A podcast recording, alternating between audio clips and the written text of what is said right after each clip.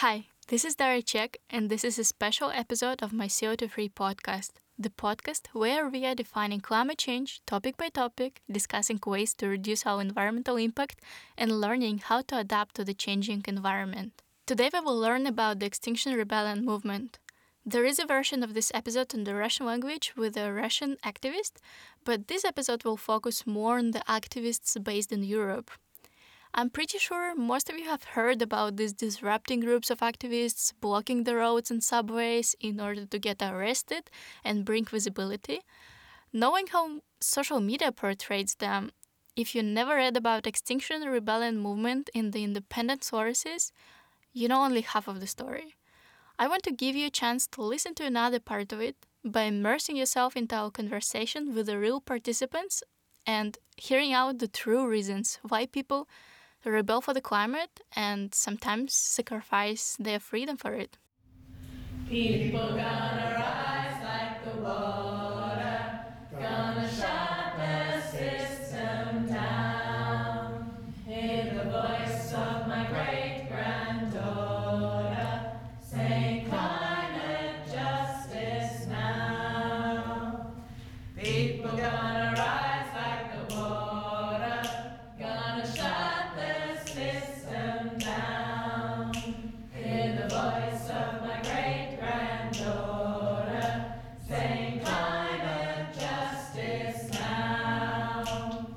So let's start from the very beginning. What is XR and why it happened to be at the center of the media's attention this year?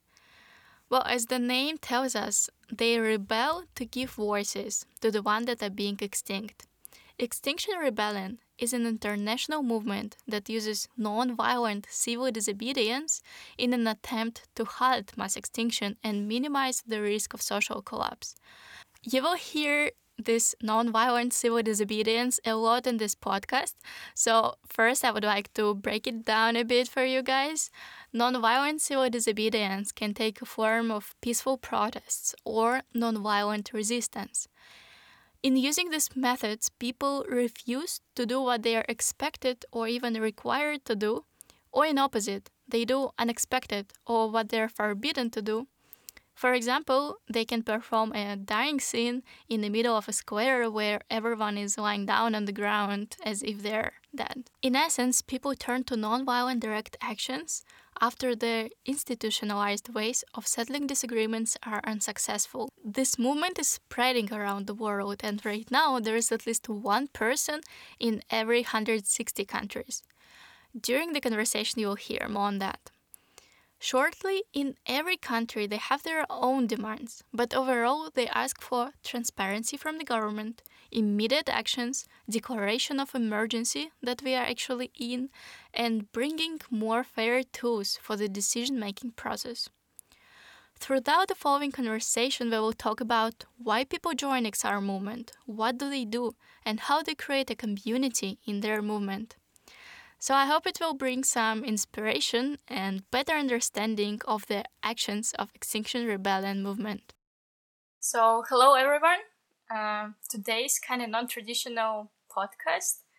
I feel quite excited because it's my first podcast in English and with two amazing guests. So let's give some of the background where we are, guys.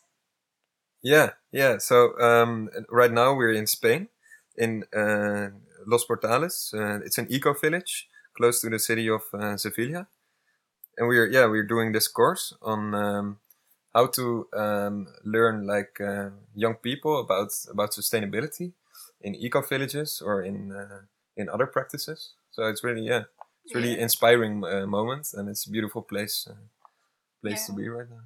How to empower youth to use their emotions, anger, and grief and turn it into something practical, something yeah. Empowerment.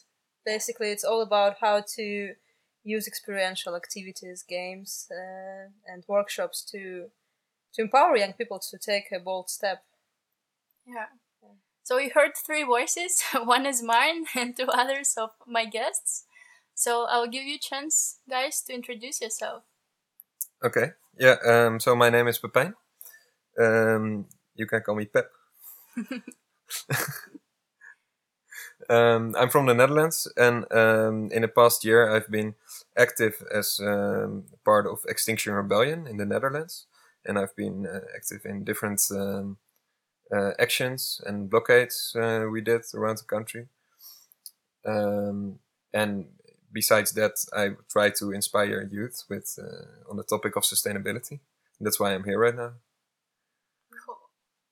My name is Anisa, and in general, I work with the European Network of Community-led Initiatives on Sustainable Development and Climate Change, which is the initiative set in Brussels to bring together movements of permaculture, transition town, and eco villages to work together for the policy change and also for the exchange of information between eco villages.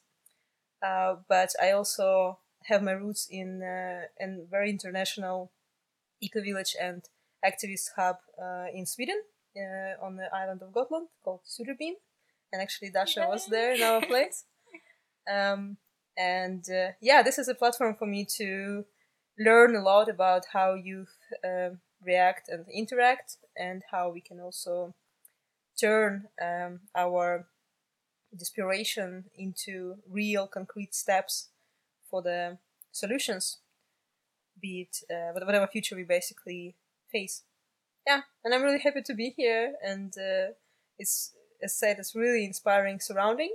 Maybe to add, um, we are now sitting in a small um, ecological house built only with natural materials.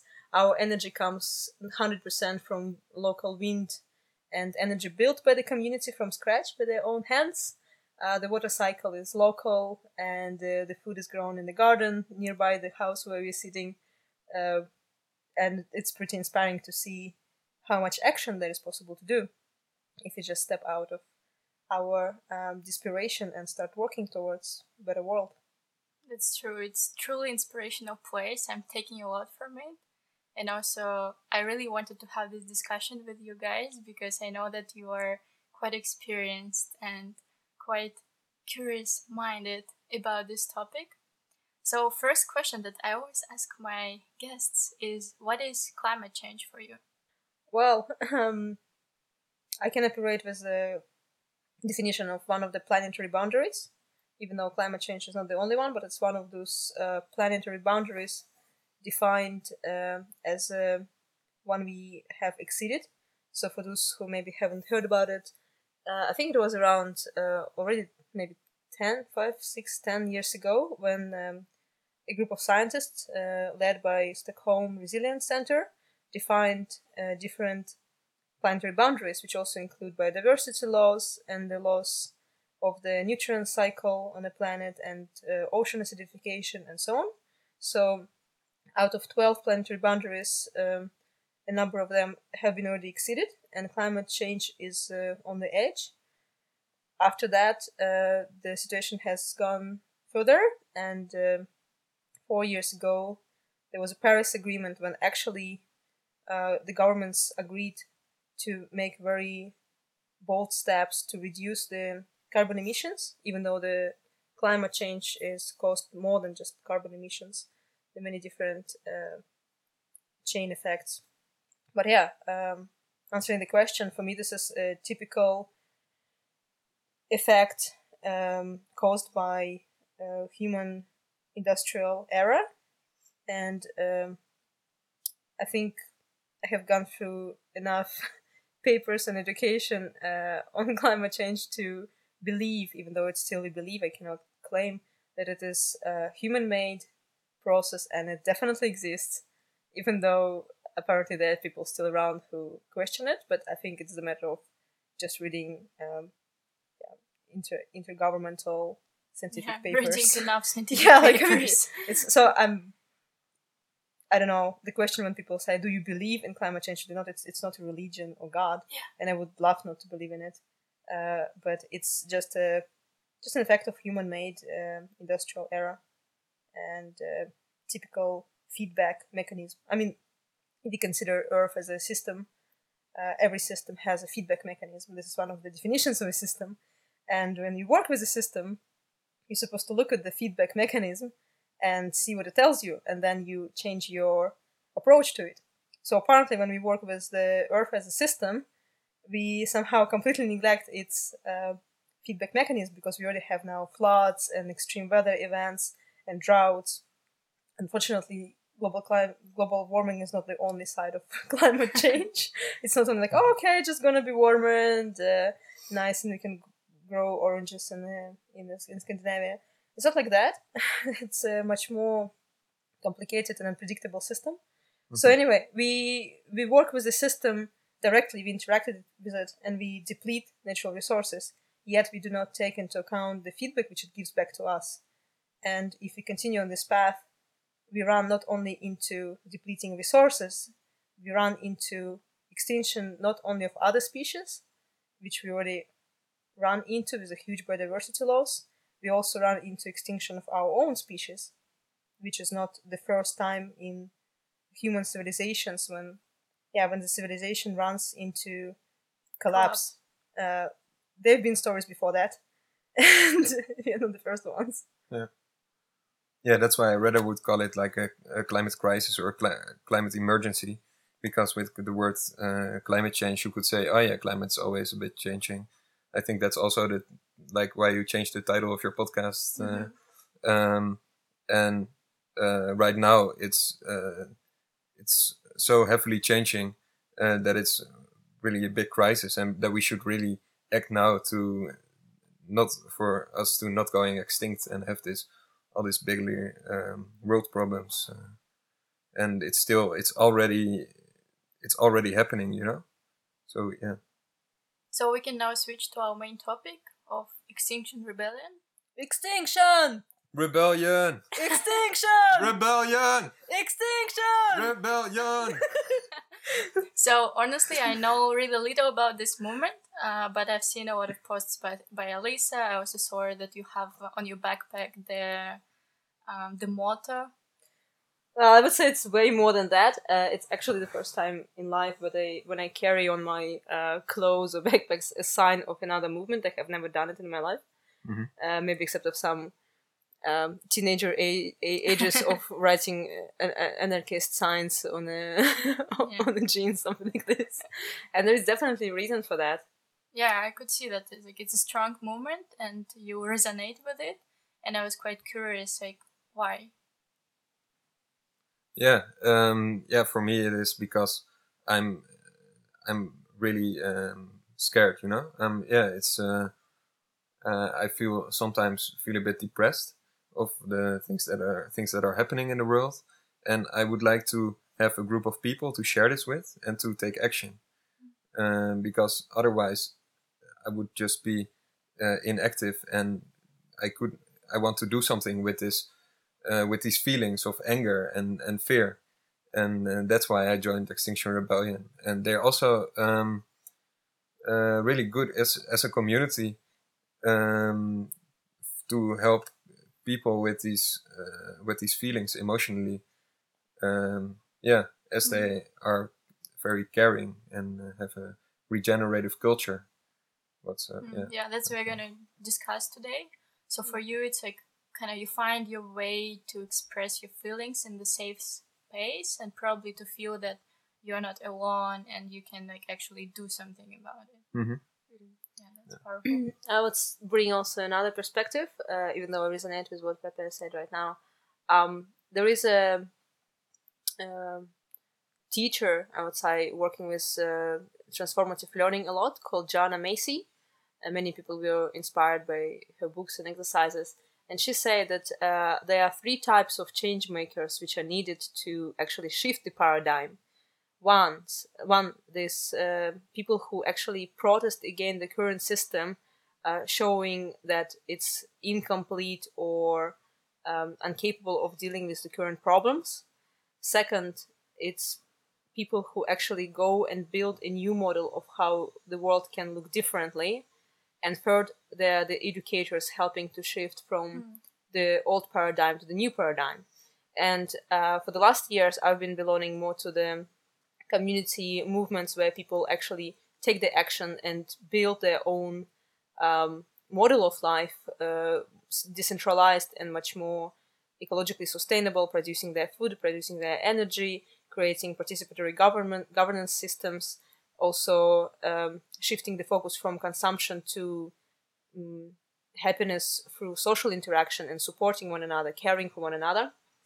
Uh, but I would say that uh, creating another model for, for a more resilient future is not that much helpful if people uh, around continue to live as usual, live business as usual, and do not understand what we are actually running into. We all are educated just to live our life as passengers, like as passive passengers, just running the exactly the same model, uh, consuming, not thinking much. We are distracted with so many different things, and our also personal um, problems that we actually have a huge difficulty to recognize and accept the stage in which we are in the global development, in the human development, and the movement of Extinction Rebellion. For me, this is the space not only to express how I feel about it, but it's it is a space to actually bring more awareness to other people, even though it might be not the most comfortable way sometimes with the civil disobedience tools. But it's actually the way to protest against the completely unfunctional system. Like if you believe that we can continue to use the resources infinitely on a planet with, yeah, um, limited resources, it's it's I don't know where from this mentality came from. I think this is more of a brainwashing from the economic system. But uh, when you join Extinction Rebellion or when you see it on the streets and you actually pay attention, you might rethink what is happening and what is your role in the society now. Mm-hmm. You also might recognize, and I think this is one of the uh, biggest steps of the current climate actions. You might recognize that we cannot wait uh, for solutions from the corporate world because the corporate world is completely mm. dependent on our consumption and us trashing the planet. We cannot trust fully the government neither because in most cases cases the government is actually lobbied by this corporate world. The only thing which we can do is to take the responsibility and the power in our society as humans and stop being the supply of investments into the corporate world, trashing the world, and into the governmental system supporting it. Um, so I think the example with the eco village would be really nice because like you also live in eco village, but like if the world around is in the fire and we all breathe the same air, we all mm. taking water, like we share resources. Like it's not possible to just run away from society to the eco village or like however people perceive it and like keep silent when this is happening around. So yeah, I totally relate with you, like why you do what you do. I think there's uh, like what I what I hear. There's uh, quite a stereotype of people who live in communities and so-called villages or whatever the name they use. There's a stereotype of uh, getting away from the system and um, living your own life uh, more sustainably. But I strongly disagree with this because there are different types of activism, and one type of activism is going on the streets and actually showing the civil disobedience actions to the ones who hold the power. Another uh, type of activism is, on one hand, actually disrupting the part of the supply chain by going to the communities and building more decentralized local economies and making sure that you are not dependent, or at least not as dependent, on the system which runs the trashing of the planet. And um, unfortunately there is this image of a hippie just you know hiding in a in the woods and and living their own life in a more peaceful way. This is not how i see most of the villages now. Most of the communities be it transition towns in urban areas or rural neighborhoods people do take power and create a different world not only for themselves but also as a prototype uh, of the world how it could be both for educational reasons and they actually host a lot of people coming and learning the same way how you came to yeah. to to see what's possible even though we're just on a experimental side but also to be part of this disobedience like, because if you do not participate in the supply and consumption chain you also do not obey so yeah. for me it's part of act like a side of activism like i feel like it's another step after building your own community, building like growing your own food and um, like yeah self-sustaining yourself like you actually want to then like loudly tell about it to the world and either you go with, like and do some programs like this EVS programs by which I came to all these opportunities or like some other programs but yeah you need mm-hmm. to share it afterwards mm-hmm. because like you shouldn't keep it to yourself and yeah give it to the world so um, how did the movement generally start? I know that it came from the Britain. Yeah so one and a half year ago it started in uh, in Great Britain. Um, and Roger Hallam is one of the uh, one of the co-founders. They started thinking what makes a uh, successful movement, uh, and then they started to do some research uh, within uh, different civil disobedience movements, and they found out that non-violent direct action is the best method to for for change. Um, and that's because of uh, it's non-violent. So um, you do actually dis- disrupt some places by, for example, um, blocking the streets or um, uh, doing like die-ins. Yeah. Uh, um, and uh, but you will always stay non-violent. So you would never push a police officer away or anything else. And with non-violence, um, they're like it's the media won't turn against you as they can see sometimes police becoming violent towards you um, and you're we're just when we're in a blockade we're just singing songs we're discussing with each other um, we're actually also telling uh, people why we stand there why they uh, why they cannot pass and what what road they yeah. maybe could take yeah yeah so like you actually put thought into where to put yourself so that the ambulance or the police can find a way out. So it's not like totally you just like block the city and everything gets crazy. Yeah, yeah. So one one month ago we had this uh, uh this action uh, worldwide. Uh, it was called uh, Rebels Without Borders, uh, and I was participating in Amsterdam, where we were blocking the street in front of the Rijksmuseum. That's one of the that's the biggest museum in in Amsterdam actually. Um, and and we were blocking the street and singing songs and about uh, talking about climate change. So we and at one um, we at two sides we had blocked the road and in between we made tents and toilets and a circle and uh, to discuss. Mm. Um, and we were also telling like the people uh, like why we were there and why they what way they, they could go and also like this is a um, place that's used uh, for sports events like mar- marathons in in Amsterdam so ambulances know where they um, where they could go so in that way it's not that disruptive uh, to yeah that it could cost people's lives or something yeah yeah you also mentioned these die-ins I think for people who doesn't know it, it's basically when you like yeah you can probably describe how it goes.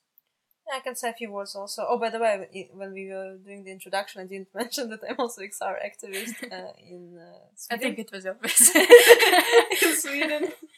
Uh, and uh, uh, there are many different aspects I could speak about, but about die-ins, um, the idea is that um, it symbolizes the grief over the extinction of uh, biodiversity which we already lost and also uh, losing currently. So um, the different techniques which people do. Sometimes there's also a bit more dramatized um, actions with uh, fake blood or something maybe which doesn't look nice from the outside but brings more attention.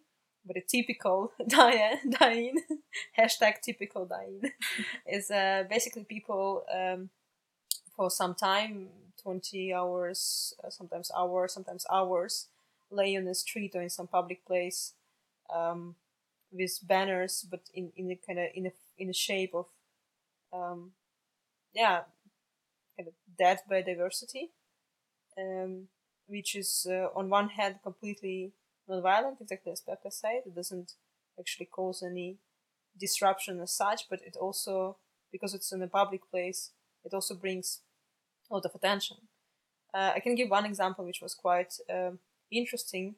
on uh, 15th of March in Stockholm, we were starting the blockade of the uh, parliament with uh, 25 minutes dying. When we came just spontaneously from different directions, it was, you know, sunny, touristic day. Mm-hmm. And then people started to lay down, like in the shape of a flower, um, if they would be dying. And um, of course, it was already sort of disruptive action in a way because many people were standing and watching, and there's lots of uh, banners, and they say all the things about climate change, uh, system change, not climate change, and people are reading it and so on. But then um, uh, we had a, a, an amazing opera singer with us, and also a few more people who could sing pretty well. So we started to sing an old um, um, funeral song adapted from 17th century, I think, quite complex and really beautiful. Um, and of course, it was causing quite an emotional state also in a way. But the next step after this, we were standing up all the same time, uh, and we had to do the rehearsals and everything, and basically singing um, one of the most common songs of "People Gonna Rise Like the Waters."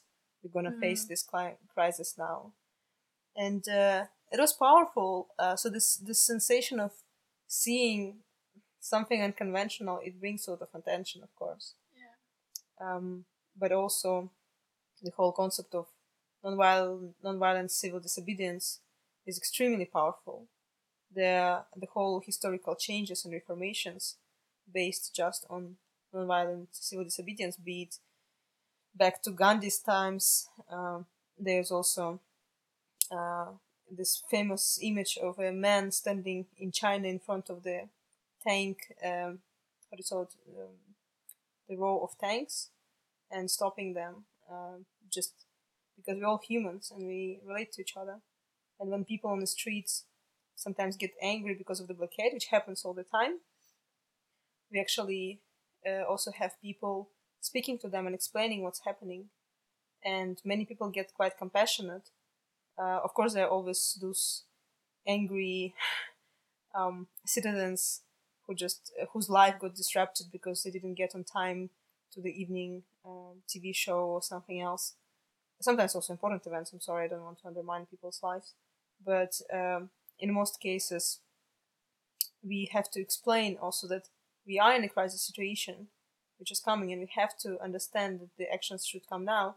And we are truly sorry. I'm pretty sure that all XR activists are sorry for disrupting people's life because we do not aim to disrupt people's life. We aim to reach out to the government to understand that system does not work as it should and you have to take actions and also to the citizens that we have to take actions and and yeah sometimes we give up our freedom uh, for this cause mm. you know it's not that we uh, that we want to do this it's more yeah it's more that we, we feel the necessity uh, to do this and um, sometimes we can be arrested for these for these causes and uh, stay in uh, in jail for one for one night.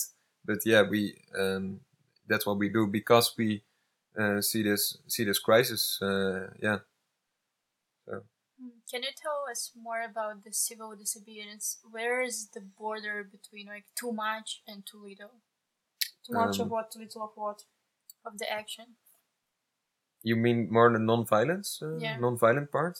Yeah, there is this always this discussion going on within um, within XR if like uh, what we do is non-violent and uh, when it starts to when we start to calling it violent. So we would never push an uh, um, police officer, for example. Mm-hmm. But there was also this discussion of um, stopping um, metros from from uh, taking me part, and um, yeah, so that's where what we were discussing on um, if it's gets if it gets unsafe, for example, then we would consider it, uh, yeah, violent, violent mm-hmm. more, yeah, uh, and that could happen in this situation. But I I don't know the the facts about this because I was not uh, was not uh, part of it.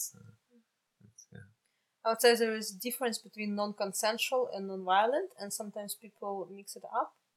Uh, the action must be non-consensual because if you do something with which people agree, you do not do the disruption of the business as usual. Mm-hmm. So non-consensual means that you do action which actually brings attack- attention of citizens, but mainly we aim, of course, to the policymakers and decision makers. It's not about citizens, actually. It's not about somebody switching from um, plastic toothbrush to bamboo toothbrush. It's not about that. It's about addressing the larger system. So the action cannot be consensual. Like you cannot just stand there with a um, simple manifestation which nobody pays attention to. People have been doing it for decades, and it should be disruptive like mm-hmm. if you mm-hmm. look back into the big paradigm shifts into um, women rights movement with uh, suffrag- suffragists, uh, I'm not sure I pronounced it right. If you look into the um, slavery abolition and other paradigm shifts, when we actually were capable as a civilization to shift our uh, paradigm completely, it was coming from also many many decolonization processes and um, uh, independences of the countries, they were coming with direct nonviolent action, um, which is non-consensual. Yet, um, I cannot give the definition of where is the border between violence and nonviolence, but I think we all understand like the concept of physical and verbal violence when you actually attack someone and XR movement and other climate movements of the of the today, they do not attack. They disrupt the flow, but they never attack. Mm. You mentioned something about the meetings. So you have community, you have community meetings. Like, how's it going? It, it is a global movement. Like, I I imagine that it's hard to organize so many people in many countries. Like, how is the structure organized? Yeah, yeah. So the st- uh, structure is completely um, decentralized. There's not um, there's not someone on the top or or below. Everyone is uh, structured in uh, uh horizontal line. Um, so there's different circles, and there's also, of course, different cities where the uh, where the movement is active, and it's organized in mainly in cities and uh, country wise. Um, so for example, in my city, Utrecht, in the Netherlands, uh, we have like many uh, circles where people are working on different parts of the of the movement. You know, so I'm in the outreach and training uh, circle, but there's also the art circle, um, or the media circle, or the political strategy strategy circle, uh, and they're all working on on their parts. And also, we come together sometimes to discuss okay what are the next actions that that we want to do and how can we um, how can we work together with the circles to come up with uh, yeah to uh, see the big picture again uh, what we are doing and uh, just to clarify like it's kind of like a volunteer movement right like you're not getting paid like and then how the yeah. economy is organized in your community because i assume that well, you need resources mm-hmm. where they're coming from. Yeah, yeah. There's different organizations that uh, uh, give donations uh, about us. It's mainly uh, brands, for example, that are uh, like trying to promote sustainable choices. Um, and yeah, so we're mainly focused by uh, people or like funded by the people by fund fundraising uh, and by some organizations that want to promote uh, sustainability. I would also like to mention um, a part of the XR organization which impresses me a lot because uh, before joining the blockades and the movement, I perceived it as uh, much less organized, but I was really impressed by the principles which are embedded in the structure. You're never left alone. Like the whole movement is very caring like you're always supposed to have your body with whom you always check how you are and, and you go into the process together. You have your affiliation group, the smaller group uh, with whom you make decision together. And then one representative from the affiliation group goes into larger uh, circle discussion. So your opinion is always represented and you always have those with whom you know each other. Even if you joined for the first time, you, you come to the action for the very first time and you will get a body and you will get an affiliation group. Yeah, affinity group. Oh, sorry, affinity group. Yeah. and uh, yeah, this this caring culture and also having the regen um, groups which provide like food and drinks during the actions, mm-hmm. or you can also come and share your feelings if you're afraid or frustrated. Uh, this is amazing. It's it's not just a bunch of people coming together on the street. It's really uh, well thought through, completely voluntary, and really caring culture. And also, people do not come with this, even though it is a lot about tra- transforming your rage into action. People come with a lot of love. People come with a lot of care, and there's also a lot of grief for what is happening. People take the current state of the planet in a very, very deep state, like in a very deep thinking, like they feel it. We're not acting out of, you know, oh yeah, just just disrupt the system. I don't like how the things are. No, it comes from a very deep care for what is happening, mm-hmm. and also very deep care for one another. Well, this is what impressed me a lot and, and made me feel safe, like really safe. Yeah, maybe one more thing that I would like to mention is like uh, also the reason why we do it, uh, why we work in this way, um, is because we feel that uh, the social contract has been broken. Like um, it's a, a, state's authority uh, is based on its commitment and capacity to ensure the safety of its citizens. Governments should protect their citizens. That's that's basically what yeah what's so important. And right now, um, it's not happening. You know, we're, we're not protected. We're not. Uh, they're not telling the truth. They're not acting. Um, and that's why why we say people have the right uh, uh, to revolution when a government is not protecting the well-being and lives of its citizens. Uh, and that's very important uh, to me.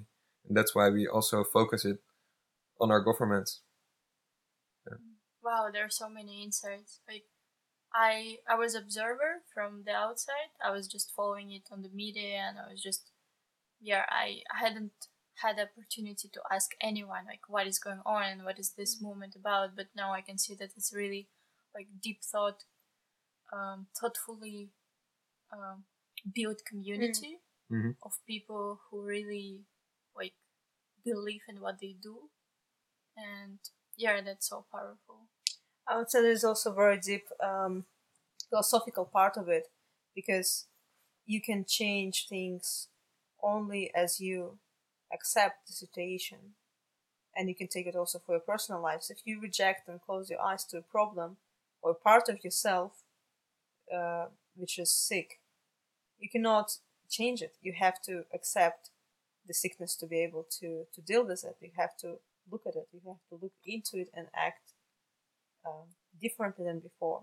Mm-hmm. And this main demand, which seems to be just such a first step to recognize the climate, to mm-hmm. declare the emergency, it is extremely powerful tool because when you accept that there is a problem, you can switch to solving it.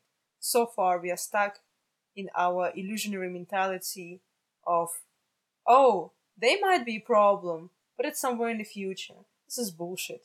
Like you have to actually face what you're running into on a full mm-hmm. speed. Yeah. And Extinction Rebellion doesn't demand much. It demands a very first step. Take a look what is happening. Declare the emergency. And then we can figure out how to do it. At least accept the problem. And this is a big problem, uh, like a big question for many people that mm. we're still just continuing with our um, business as usual without understanding the situation. There, yeah, there's quite some demands as well, like zero carbon emissions in 2050, and uh, so that's also we also have like uh, strong demands. Um, I think it's d- different in different locations actually. Okay. Like different country have their um, mm. or different regions have their different national or local uh, programs. Mm-hmm but there are three general demands like for all XR movements around the globe. Yeah.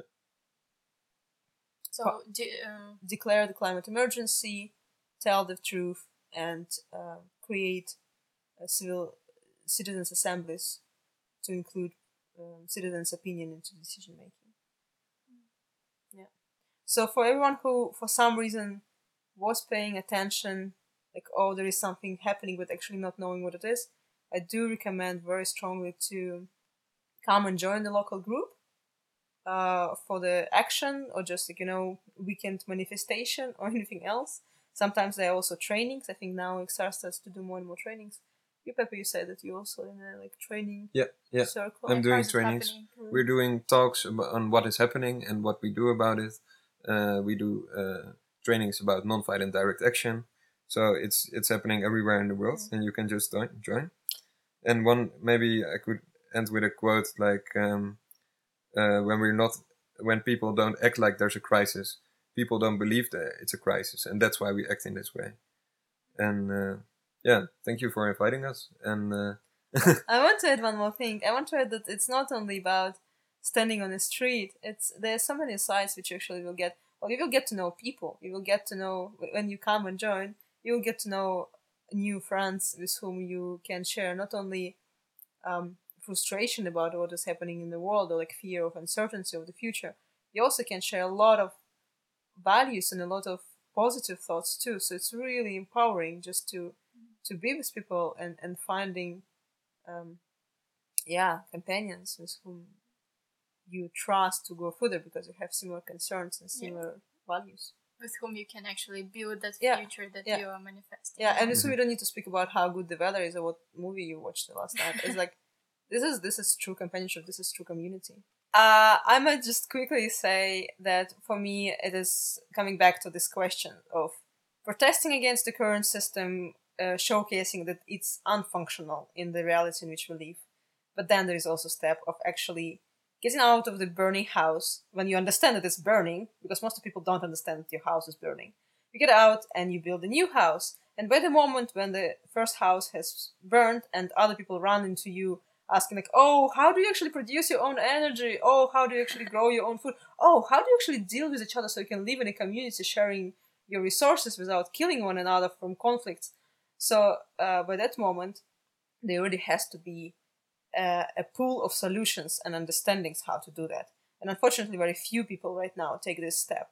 So for me, this is a really bold step of actually innovating and exploring and experimenting with solutions. And uh, I very strongly encourage also people to take into take a look into alternatives.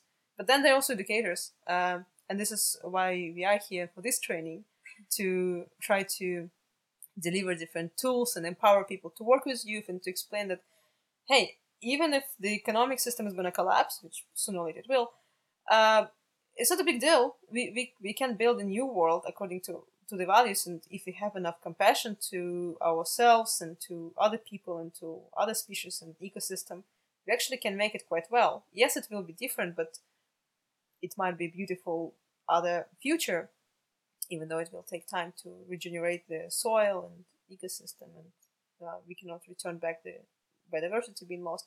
But still, there are different ways of doing it. And even if we need to face the crisis, um, there is a hope of doing things differently. So there's a lot of exploration right now going on about it also. And today we saw a great example of how we actually can uh, use scientific method and scientific data and approach and combine it with the permaculture view and restore the natural environment around us for the better. Oh yeah, I hope that Dasha will tell more about all the stuff going on here. Definitely. there is so much inspiration in this place and thank you. Thank you for agreeing for this quick conversation. We have really little time between our trainings, but hopefully you can take with you some insights from this conversation and I know that in Russia the movement is only probably starting to appear and it's quite turbulent zone in Russia right now to go on the streets and do something like that. I mean in Russia you don't have to go into starting an XR branch you just can go and defend GS or whatever else area which is completely um, violently taken by the semi-governmental semi-corporate uh, world which is pretty much yeah brought together in the country. So yeah, uh, I don't know how much effort you would need to put into starting a branch of another organization rather than just going with the communities which already exist. Yeah, Fridays of Future is quite uh, developing right now. I would say like many many people are joining, and uh, yeah, you're also like one of the ways to bring the message out. Power to the people! thank you so much. Yes. I really enjoyed the questions. Thanks. And one more time, thank you everyone for joining us today for this important discussion. I hope you enjoyed listening to this special episode. And if you want to read more on Extinction Rebellion movement, follow us, CO2 Free Project, on Instagram, where we piece by piece introduce you to the topic of climate change. Let me know what you think about this format in English and if you should develop it on a par with the Russian one. I would be really happy if you rate our podcast in Apple Podcasts or in any other platform where you're listening to ours. And make sure you already checked out our previous episodes on co2freepodcast.com. And remember, climate change is not a reason to panic, but a reason to change. People gonna rise like the.